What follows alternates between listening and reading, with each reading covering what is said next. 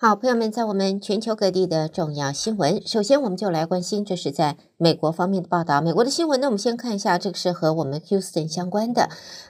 我们先撇开选举啊，我们先看一下在学校方面。Houston ISD 这是休斯顿的独立学区，现在推出了是让学生能够自我学习啊，鞭策自己学习的一个试点计划，一共呢是10个礼拜，那么将会在12所我们 Houston ISD 有20万名学生可以就是享受或者是参加这一个试点的计划。这为期10个礼拜的计划会为这些学生提供相关的服务、相关的指导。学生呢会和就是指导员一块儿合作，最主要的呢是要用这个计划来培养像是健康的生活、饮食习惯，要建立自律，并且要做出一个健康的选择。那么这个计划呢，其实在美国和国际间已经推行了，而且呢看起来效果还不错。现在呢在我们 Houston 呢现在开始10个礼拜，在整个 HISD 当中12所学校里面的20万名学生将可以参加这个计划。好，另外谈到选举 ，Harris County 的民主党的官员在昨天谴责这个选举充斥着种族主义的选举邮件。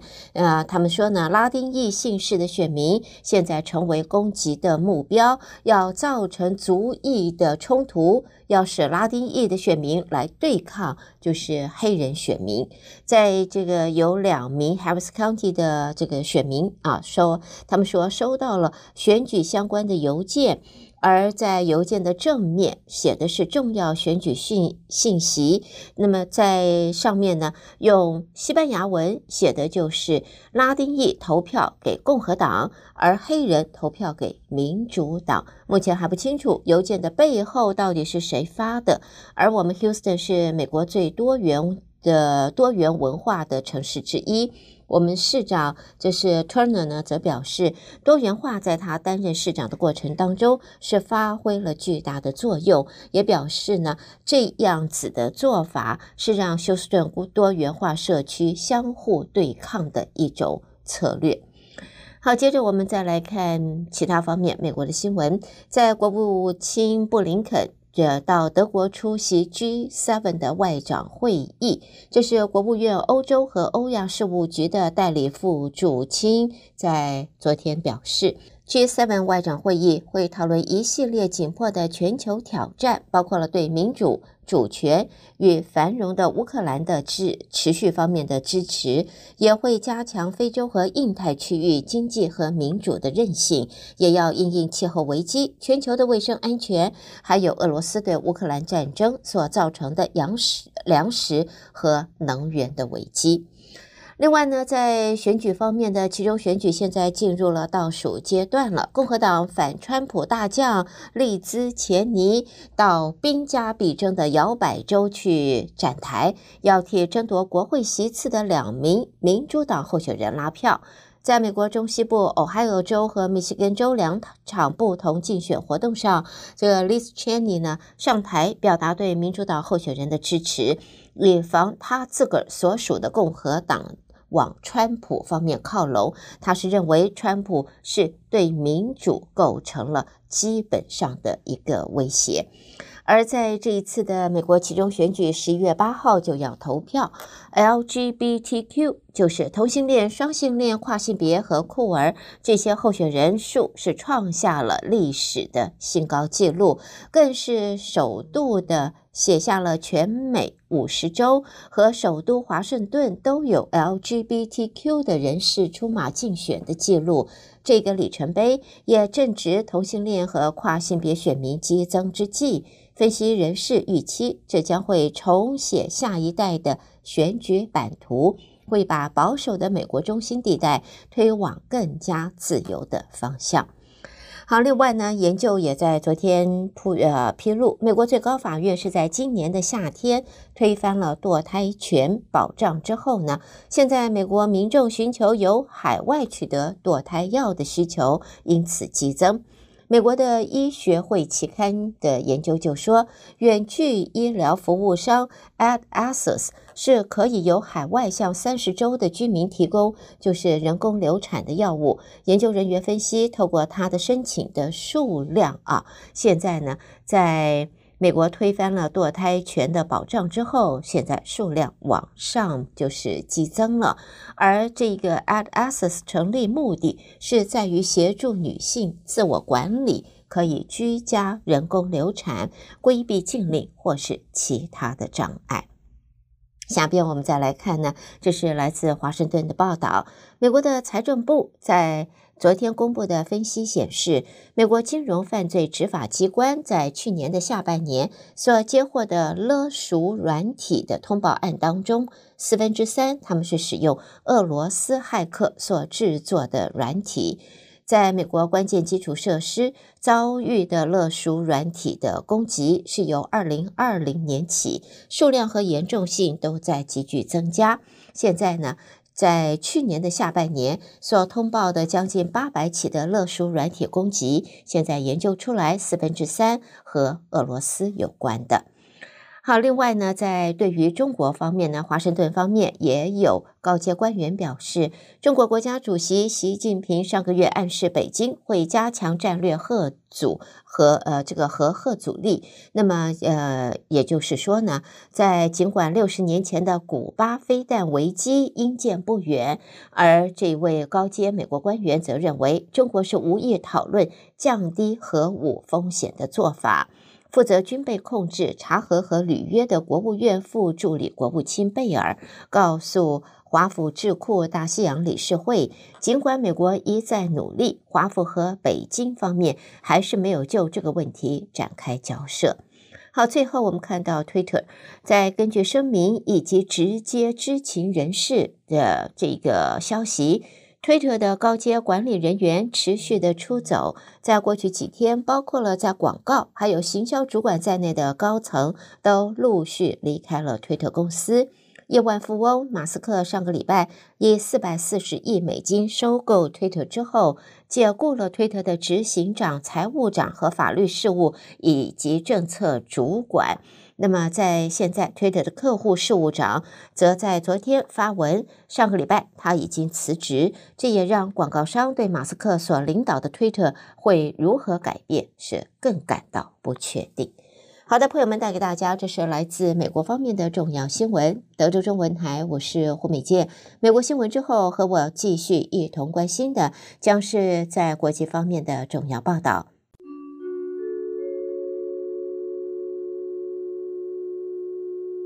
我们很快的先看到，在这个亚洲方面，由北韩开始啊。那么在现在呢，看到北韩在2号下午4点左右，从北韩境内东岸附近朝东方试射了最少1枚被怀疑为弹道飞弹的物体，是以极低的最高高度大约50公里以下的短程飞行。那么在现在呢，对于这样子的情形，北韩的军事挑衅行动的强度是大幅的升高。南韩军方则说，北韩最少不是发射1枚，而是发射了10多枚的各式飞弹，还包括了首次向南方发射的飞弹。南韩政府已经指示采取相应的严正措施，要让北韩付出明确的代价。南韩合同参谋本部说，在北韩呢，是由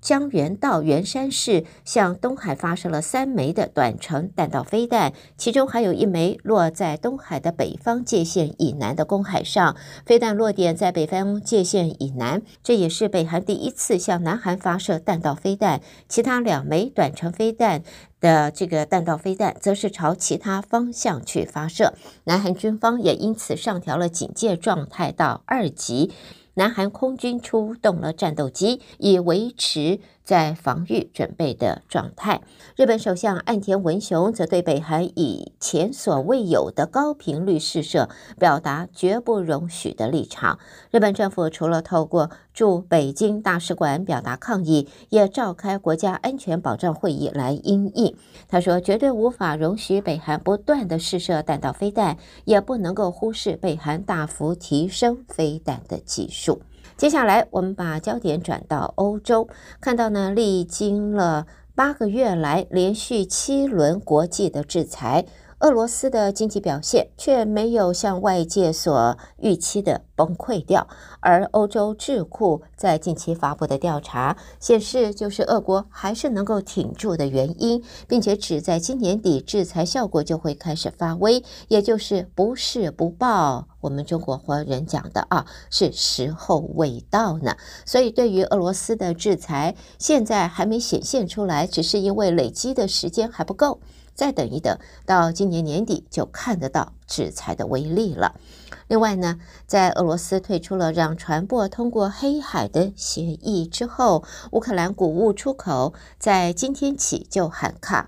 而俄国总统普丁则要求基辅当局要给出真正的保证，也就是不会为了军事目的利用这条人道走廊，才会重返相关的协议。俄国是在29号宣布暂停参与由土耳其和联合国居中斡旋的乌克兰谷物出口协议。那么基辅和莫斯科在7月签署的这份协议是对缓解全球粮食危机来说至关重要的。在现在呢，俄罗斯退出了这一份运谷协议之后，美国也在昨天指控俄国决定让开发中世界来挨饿。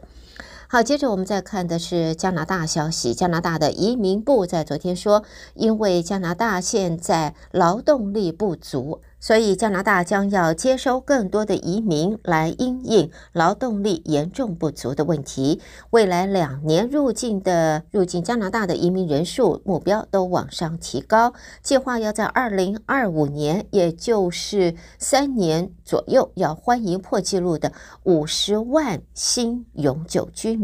进入加拿大。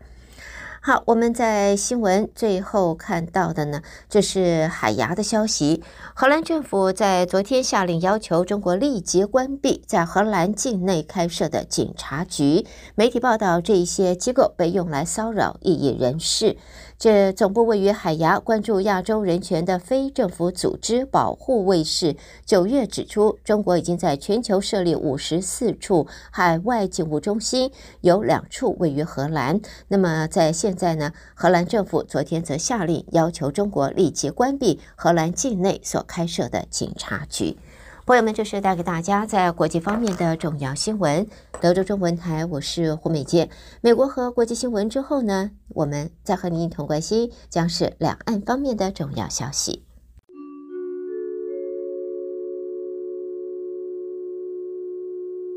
首先看到国家主席习近平今天在北京会见巴基斯坦总理夏利夫。那么他表示高度牵挂中国人在巴基斯坦的安全问题，也希望巴基斯坦为前往开展合作的中国机构和人员提供可靠安全的环境。另外呢，中国证监高层在国际金融领袖投资峰会上致辞，那么表示要呼吁国际投资者不要过分解读中国，也不要对赌中国及香港。在这个国际金融领袖投资峰会在香港举行，中国证券监督管理委员会的副主席方星海呼吁国际投资者小心解读国家主席习近平在20大的报告，要尝试了解中国发生什么事以及中国政府的实际意图。另外在房地产市场方面呢，中国人民银行的行长易纲在今天说，中国经济面临下行的压力，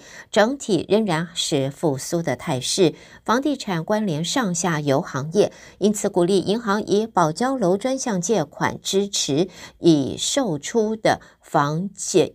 的住房建设交付。那么中国房地产市场吹寒风，易纲则说，房地产产业关联许多上下游的行业，市场区域特征明显，差异很大，所以各个城市政府在稳定当地房地产市场当中要发挥重要的作用。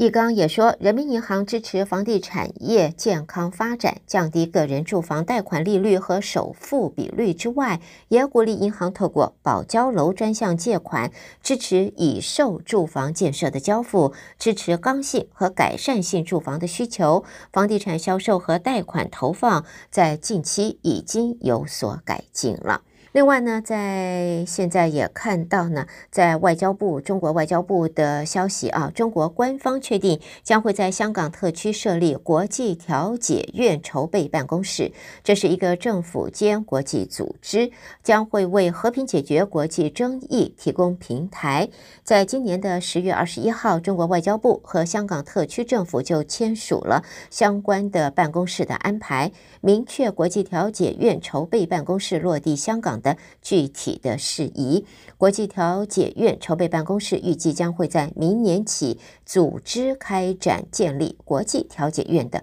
公约谈判。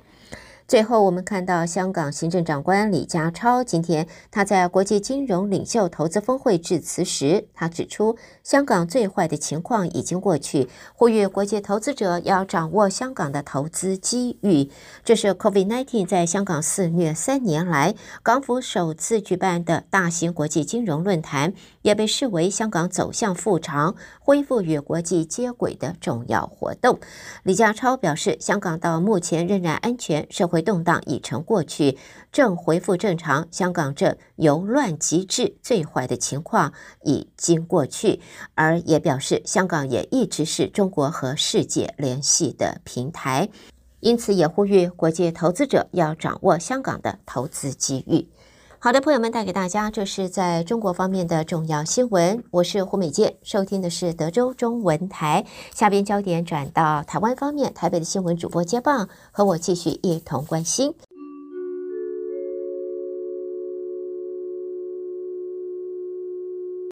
德州中文台的听众朋友们，大家早安，我是李自立。台湾方面讯息，今天首先报道的是今年度的侨委员会会议呢，今天在台北圆山饭店举行。蔡英文总统应邀出席开幕典礼致辞时表示，侨界的朋友在海外的影响力都是台湾国力的延伸，期盼能够持续在海外为台湾争取更多支持，也为台湾国际参与打开更广大的空间。总统并预请侨界先进多多分享当地国的情况，提供政府宝贵的建议，相信集结所有侨界朋友的力量，一定能够让国家更往前进步、更繁荣、更幸福平安。总统说，现在有越来越多的国际伙伴都看到了台湾捍卫民主自由的决心，也有越来越多国家愿意为台湾在国际发声，并且以行动支持台湾的国际参与。希望我们各位侨界先进能够持续在海外为台湾争取更多的支持，也为台湾的国际参与打开更广大的空间。确诊隔离再松绑，中央流行疫情指挥中心指挥官王必胜今天宣布，经过专家咨询小组同意，确诊者的隔离天数将缩短为5+N， 也就是隔离天数由7天缩短为5天。如果5天之后的快筛阴性，即可解除自主健康管理，等于最多只需要5+0。新的制度将在11月14号上路。王必胜说：“那不是5+0了哈，那5+N的意思，那 N 有可能是这个0到7都可能哈。那意思就是说，如果你隔离完5天之后，那快筛阴性，后面就不用再自主健康管理。那如果一直都没办法测出是阴性哦，都是阳性，那7天也可以解除自主健康管理。”至于未来是否可能再缩短隔离天数，王必胜强调，基于疾病的特性，在一定的天数内仍具有一定程度的传染力，如果再缩减天数，恐怕难防治疫情，因此再缩短的机会很小。台积电1奈米厂船将落脚位于桃园市的龙潭科学园区，不过台积电没有证实此事，只强调设厂的地点选择有诸多考量因素，会继续在台湾投资先进制程，不排除任何可能性。经济部长王美花今天前往立法院经委会参加经济部的预算审查时受访，强调具体投资的行为仍要由厂商自己说明，但是台湾的半导体经过40几年的发展，已经是全球最完整的供应链，聚集超过了上千家的厂商，重要性大家都知道，而台积电已经提到先进制程续留台湾这件事具有重要的全球意义。王美花说，那台积电也提到会在先进制程的部分继续在台湾投资，那这个对台湾是非常重要的事情，所以他这样要继续投资，他不仅代表对台湾的肯定，而且这个在全球的制造的供应链上是有非常重要的全球意义的。根据媒体报道，美国联邦传播委员会 FCC 委员卡尔正以首位现任 FCC 官员的身份到访台湾，并且将和我国国家通讯传播委员会 NCC 的官员会谈。对此 NCC 发言人翁伯宗今天坦承，这是他所知来访的 FCC 最高层级的官员，双方会晤的具体时程和细节并非由 NCC 安排，因此无法评论。翁伯宗说，因为具体它的时程跟细节不是我们 NCC 安排的，我们无法评论。我只记得从民国100年我到 NCC 来服务到现在，这个应该是 FCC 里面最高层级的专员。立法院长游锡堃今天下午接见美国人权基金会会长阿萨夫·包斯塔尼等一行人。游锡堃致辞指出，中共20大之后，台湾的形势更趋严峻，但是台湾仍然会坚定跟人权民主同盟国家站在一起。游锡堃说，这时我要再度代表立法院重申，人权是我们共同的语言，也是我们共同追求的普世价值。虽然台湾面临前所未有的严峻挑战，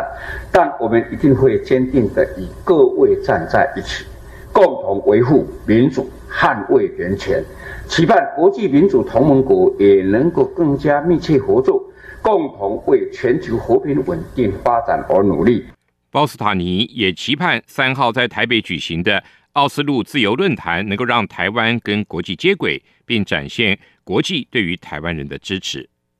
台北市立动物园大猫熊团团的脑部病灶区域扩大，现阶段采取舒缓治疗。中国大猫熊保护研究中心的2位专家昨天晚间抵达台湾，探视大猫熊团团。团团今天的状况不错，让2位专家觉得比想象中的状况好。大猫熊馆馆长陈玉燕说，